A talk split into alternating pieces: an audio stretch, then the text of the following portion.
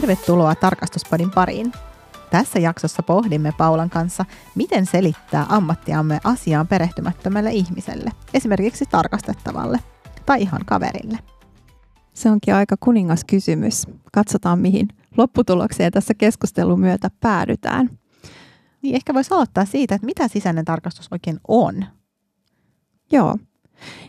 Sisäiselle tarkastuksella on olemassa semmoinen ihan virallinen määritelmä, minkä tämän alan ammattijärjestö Jenkeistä alkunsa saanut IIA on määritellyt, missä sanotaan, että sisäinen tarkastus on riippumaton hallituksen ja ylimmän johdon tukitoiminto, jonka tehtävänä on objektiivisella arviointi ja varmistus sekä konsultointitoiminnalla tukea organisaation kehittämistä ja tavoitteiden saavuttamista. Aikamoinen lausahdus, mitähän kaikkea se pitää oikeasti sitten käytännössä sisällään. Niin, ja toi on varmaan aika lailla nykyajan määritelmä. Ja sitten kun miettii, miten kauan aikaa sitten sisäisen tarkastuksen ammatti on syntynyt.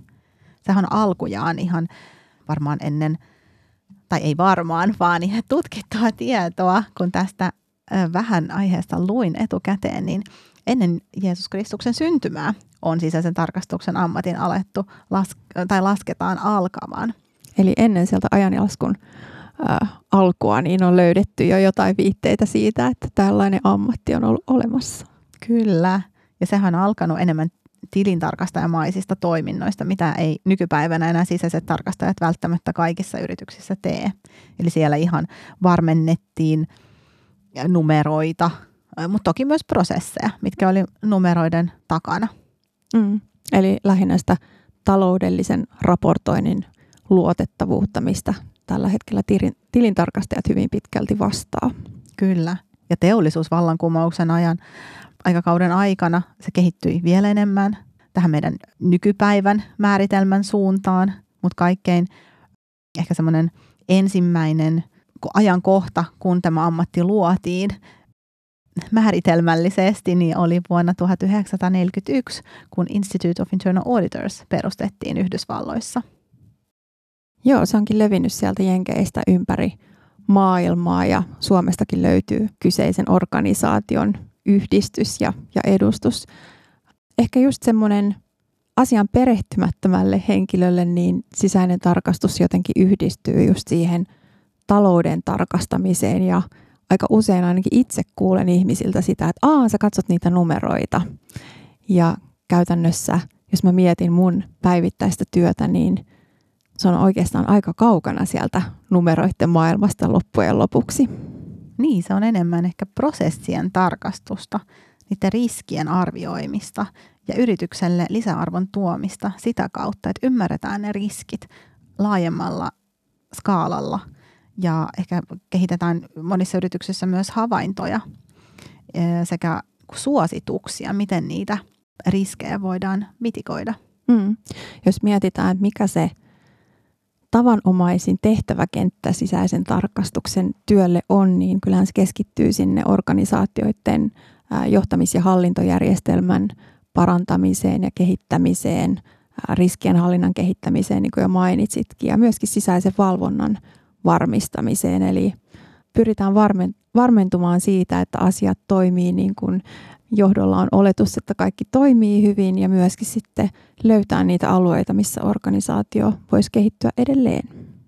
Musta tuntuu, että jokainen skandaali, mitä maailmaa vavisuttaa, esimerkiksi Enron, nyt muutama vuosi sitten oli tämä Volkswagenin päästöskandaali, se vähän muuttaa sitä ja lisää vaatimuksia meidänkin saralle. Totta kai sitä kautta, että yritykselle tulee enemmän vaatimuksia, mutta sitten se luo myös meille paineita vähän muokata omaa toimintaamme, että okei, mitä sisäinen tarkastus voisi vielä tehdä paremmin?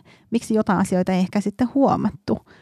Oliko jotain sisäisissä prosesseissa vikaa vai onko vaan niin paljon black swaneja markkinoilla, että kaikkea ei voi ottaa huomioon?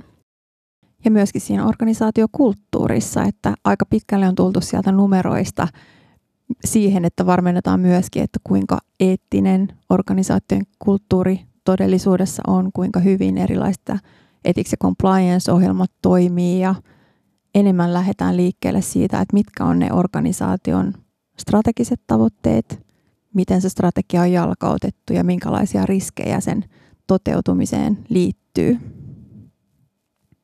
Ja täytyy muistaa, että on tietyt perussäännöt, mitä sisäinen tarkastus pitää sisällään, mutta jokainen organisaatio on erilainen.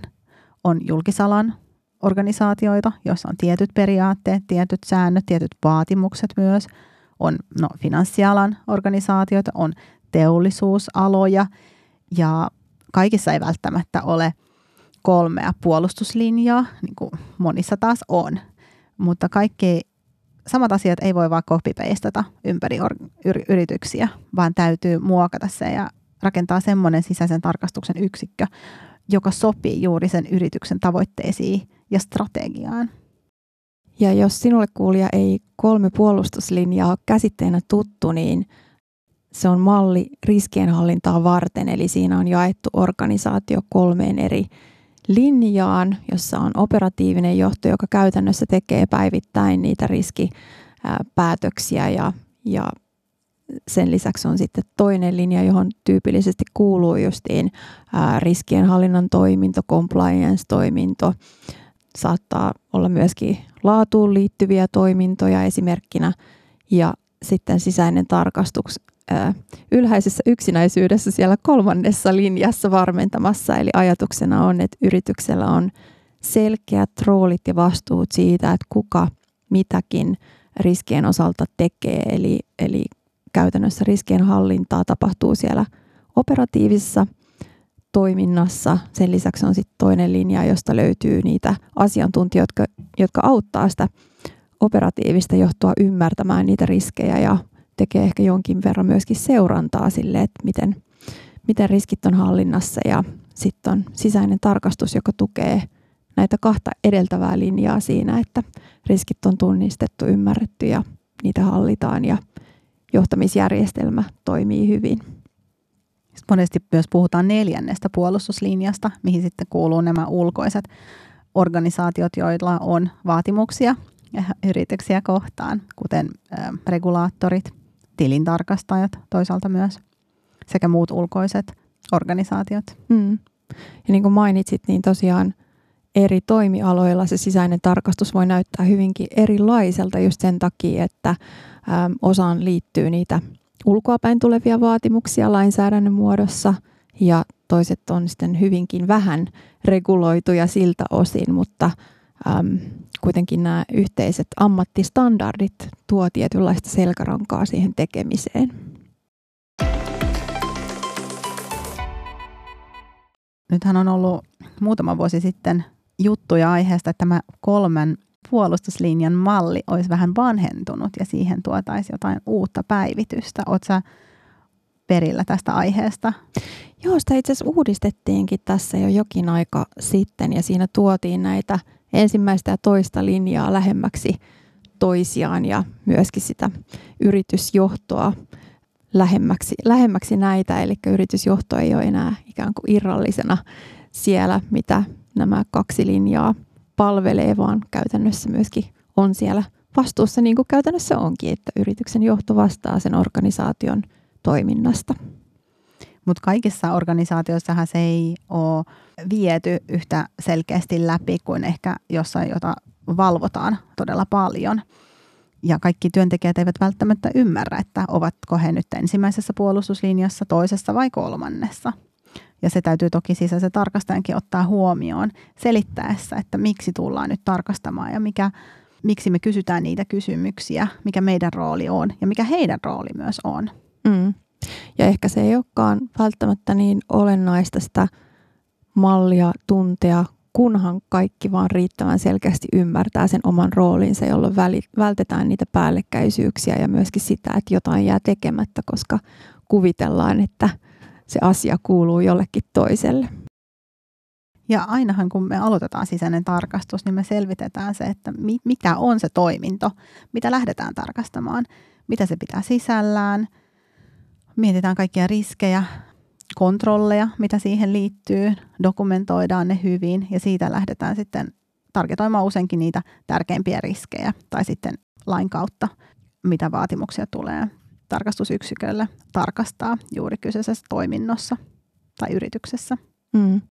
Ja ehkä ne semmoiset compliance-tarkastukset on siinä mielessä, voisiko sanoa lainausmerkissä helppoja, että sulla on selkeä kriteeristö, mitä vastaan arvioida sitä tarkastettavaa toimintaa, mutta ainahan näin ei ole. Eli voi olla asioita, mihin ei ole selkeitä lainsäädännön vaatimuksia tai organisaation sisäisiä ohjeistuksia olemassa ja silti ne alueet voi olla hyvinkin tärkeitä sille organisaatiolle saada siihen sitten joko neuvoa tai varmennusta. Se on kyllä hyvä pointti. Ja jos tätä materiaalia ei ole etukäteen tutustuttavaksi, niin sitten täytyy ihan keskusteluiden kautta perehtyä siihen, mitä se on, minkälaisia riskejä siellä on. Ja usein vaikka sitä ei ole kirjattu, niin silti kontrolleja on olemassa. Että sisäisen tarkastajana joutuu todella syvälle menemään usein aivan niin kuin totaalisen uusiinkin aiheisiin ja perehtyy ja analysoimalla kohdentaa sen tarkastuksen juuri siihen kriittisempään osa-alueeseen, jossa aihe on ihan ennestään niin kuin tuntematon ja ensimmäistä kertaa esimerkiksi tehdään sitä tarkastusta.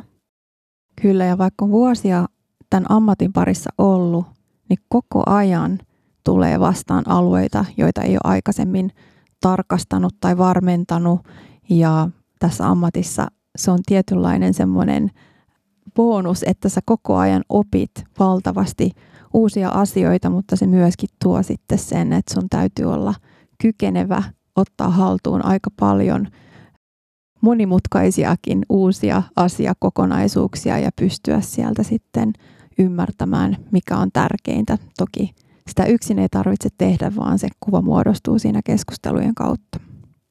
Sitten on taas yrityksiä, joissa on tämmöinen checklist, jossa käydään vaan yksinkertaisesti läpi, pitääkö tämä paikkaansa, joku väite siellä checklistassa vai ei.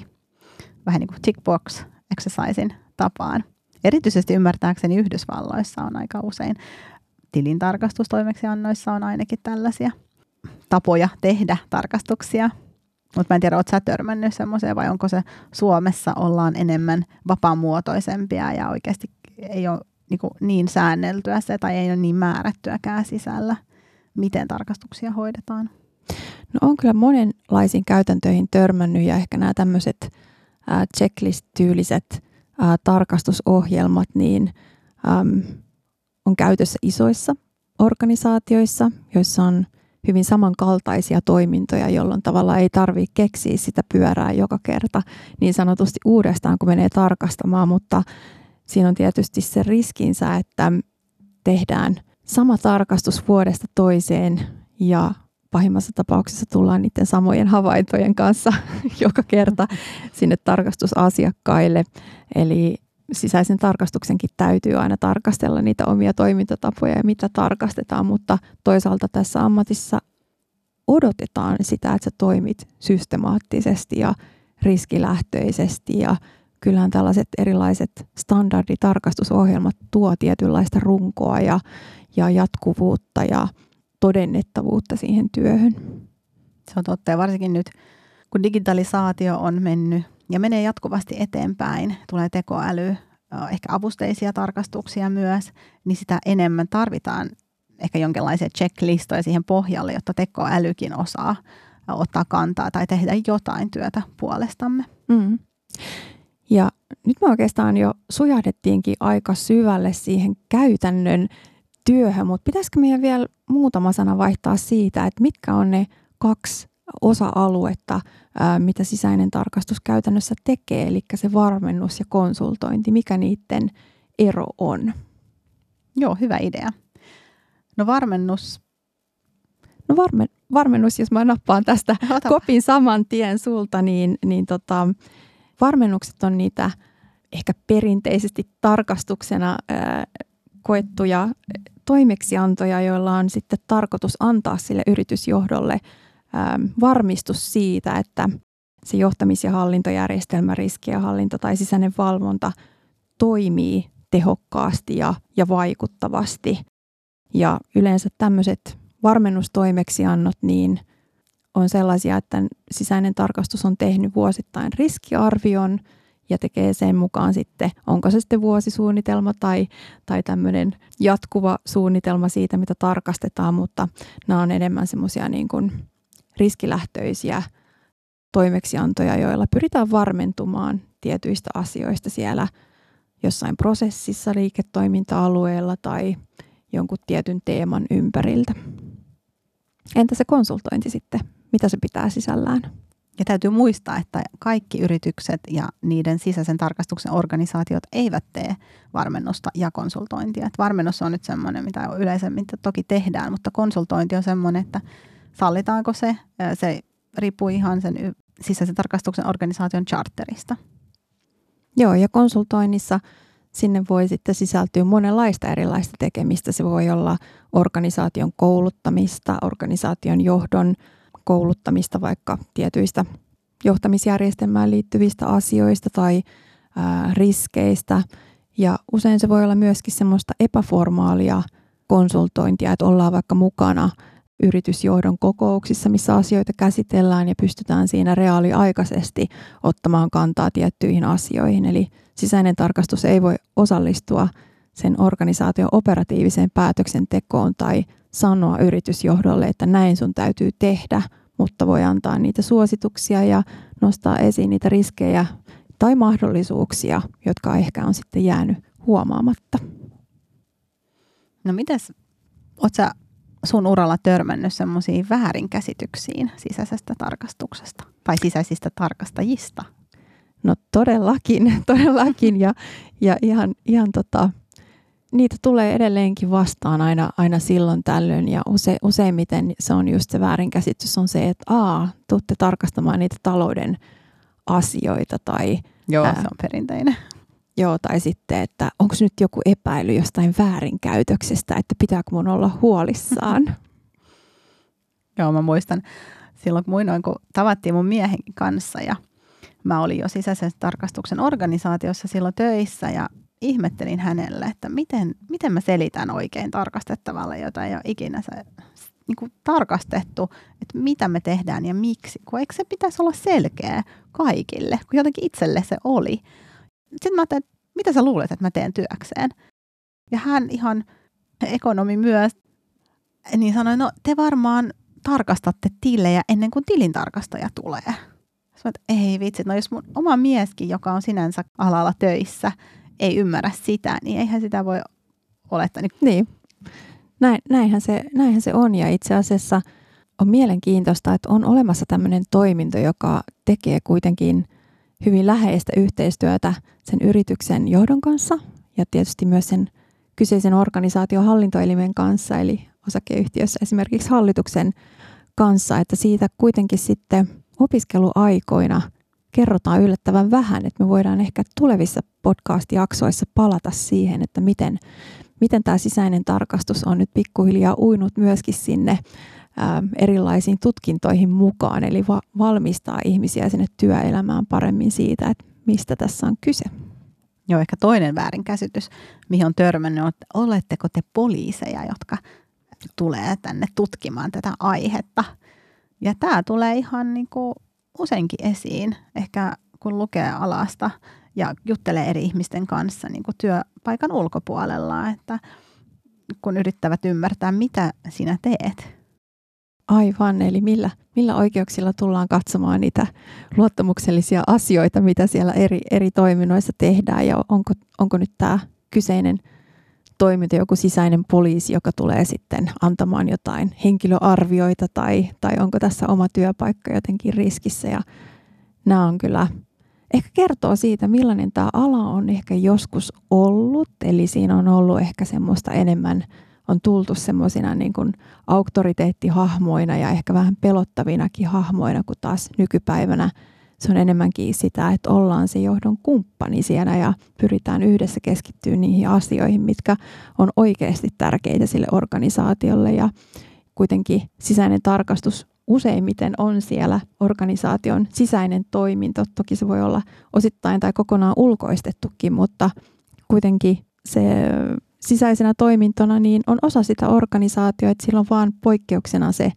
2 raportointilinjaa, eli sillä saavutetaan sitten se itsenäisyys, mitä siihen, ja riippumattomuus, mitä siihen työhön tarvitaan. Eli ei olla alisteisia sille operatiivisen johdon päätöksenteolle siinä, että mitä tarkastetaan ja kuinka paljon on resursseja käytössä, vaan se tulee sieltä yrityksen hallintoelimeltä suoraan. Mutta toisaalta sitten hallinnollinen raportointilinja on sinne organisaatioon, ja ihan samoja organisaation tavoitteitahan tässä pyritään tukemaan kuin kaikki muutkin työntekijät. Kyllä, eli ei olla poliiseja, on Joo. se vastaus. Se toivottavasti tuli nyt selväksi. Vaikka joku haluaisikin olla, niin ei välttämättä olla. Mä muistan, mun unelma on pienestä tytöstä pitäen ollut FBI-agentti. Kun mä joskus pienenä katsoin X-Filesia, niin se oli mun mielestä niin wow, okei, ne tutkii kaikenlaisia juttuja. Ja nyt mä oon aika lähellä, no FBI, mutta CIA, eli Joo. Certified Internal Auditor. Melkein unelma toteutui. Joo. Varmaan aika monella sisäisellä tarkastajalla tai ehkä myöskin niille, jotka väärinkäytöstutkintoja tekee, niin saattaa olla jonkinnäköinen tämmöinen dekkari kiinnostus ollut nuoruudessa tai miksei nykypäivänäkin. Ainakin mulla on edelleen. Jos haluaa jotain muuta lukea tai kuunnella kuin työaiheisia podcasteja tai kirjoja, niin kyllä ne dekkarit on lähellä mun sydäntä ainakin. No sama kyllä vähän mullakin, että kyllä ne sinne top-listalle pääsee ehdottomasti. Täytyy vaihtaa vielä tässä nauhoitusteni jälkeen vähän suosituksia, kyllä. Mitä kannattaa kuunnella tai lukea. Mutta nyt me ollaan aika syvällisestikin perehdytty siihen tai käsitelty aiheita, mitä on sisäinen tarkastus. Tämä on aika pitkälti selitetty, mutta mitäs jos haluaa selittää sen ihan tarkastettavalle tai hissipuheena hississä kanssa matkustajalle, että hei, kun joku kysyy, että mitä sinä teet työksesi? No mä oon sisäinen tarkastaja. Mitäs se tekeekään? Mikä olisi semmoinen nopeasti selitettävä muoto?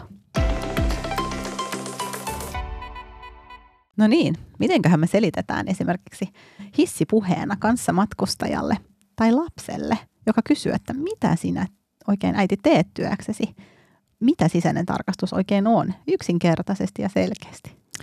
Ehkä meidän pitäisi kertoa tämä, mitä me tehdään lapselle ja pyytää häntä kiteyttämään, niin saataisiin varmaan kaikista ytimekkäin hissipuhe tähän, mutta ehkä mä itse nostaisin siinä nopeassa hissipuheessa esille sen, että tämä toiminta pyrkii varmentamaan ja kehittämään organisaatio ja sitä kautta tukemaan sitä, että niihin asetettuihin tavoitteisiin päästään, ja se lisäarvo tulee nimenomaan siitä, että tehdään riippumatonta ja objektiivista varmennusta, joka perustuu siihen, että käydään läpi dokumentaatiota, haastatellaan ihmisiä, eli hyvin semmoista faktapohjaista tiedonkeruuta ja analysointeja. Joo, mä oon usein myös kavereille selittänyt sen jonkun yleisluontoisen prosessin kautta. Esimerkiksi jokainenhan ihminen saa palkanmaksua kuukausittain tai ainakin toivottavasti saa. Niin, tai muulloin sitä palkkaa, että mitä me tehdään sen osalta. Esimerkiksi me katsotaan, mitä eri järjestelmiä siellä on, miten se prosessi toimii ja varmistetaan se, että yritykseltä lähtevä summa oikeasti päätyykin sinne asiantuntijan tai työntekijän tilille. Mutta jos ajatellaan, että lapselle selittämistä, niin sitä voisi ajatella koulun tai päiväkodin kautta, että sisäinen tarkastus on sama kuin joku ihminen tarkastaja, joka tulee päiväkotiin tarkastamaan, että kaikki menee sääntöjen mukaan ja niin kuin on ajateltu ja suunniteltu. Että kaikkia noudatetaan oikein, että päivä sujuu kunnolla ja että kaikki voivat oppia ja työskennellä rauhallisesti ja turvallisesti ja reilusti myös. Niin ja myöskin ehkä antaa palautetta siitä, että mikä voisi toimia vielä paremmin sen päiväkodin arjessa. Toi on hyvä pointti. Se on ehkä se, mikä niin kuin motivoi hyvin monia tarkastajia. Et me ei vaan sanota, mikä on väärin ja mikä ei toimi, vaan se myös ainakin keskusteluissa, että miten voidaan toimia vielä paremmin, mitä voidaan kehittää sitä toimintaa. Eikä monissahan yrityksissä on käytössä tämmöinen, että tarkastajat antavat myös suosituksia organisaatiolle, mitä kannattaa kehittää. Joissain taas organisaatioissa se johto on se, joka suunnittelee ne parannus- tai kohentamisprosessit siihen toimintoon. Ja ehkä jos vielä saa palata vähän siihen meidän edelliseen aiheeseen niistä, että mitkä on niitä väärinymmärryksiä sisäisestä tarkastuksesta, niin ehkä yksi niistä on se, että sisäinen tarkastus tulee etsimään virheitä. Tämä on ehkä yksi semmoinen isoin myytti, mihin usein törmää, kun sisäisen tarkastuksen näkökulmastahan se olisi aika unelmatilanne saada antaa sellainen tarkastusraportti sen tarkastuksen päätteeksi, että kaikki toimii oikeasti hyvin ja kaikki asiat on kunnossa ja se lisäarvo ei tule siitä, että tullaan vaan monen havainnon kanssa, että mitä pitäisi kehittää, vaan myöskin siitä, että pystytään sanomaan, että asiat on kunnossa ja jatkakaa samaa rataa. Toi on hyvin sanottu. Eli sisäiset tarkastajat kyllä huomaavat myös ja usein kannattaakin tuoda esiin niitä hyvin tehtyjä asioita ja sitä voi myös arvostella raporteissa. Kyllä, ilman muuta kannattaa antaa semmoinen tasapainoinen kuva siitä, että miten asiat on, että vaikka ehkä joskus myöhemmin puhutaan siitä, että mikä sen raportin tarkoitus on, niin miten se helposti keskittyy just niihin asioihin, mitä tulee parantaa, mutta totta kai on hyvä antaa palautetta myös siitä, mikä toimii hyvin. Ja enemmän sitä voi avata myös keskustelujen kautta sen tarkastettavan johdon kanssa. Kyllä, just näin. No niin, ja johtopäätöksenä semmoinen sisäisen tarkastuksen hissipuhe. Paula, minkälainen se voisi olla? Sisäinen tarkastus on riippumaton toiminto, joka auttaa yritystä kokonaisvaltaisesti kehittämään toimintaansa. Mutta tässä oli tämä aihe tänään ja toivottavasti opit tästä jotain ja osaat selittää niille kavereille tai tarkastettaville tai lapsille, mitä oikein teet työksesi. Kiitos ja kuullaan seuraavassa jaksossa.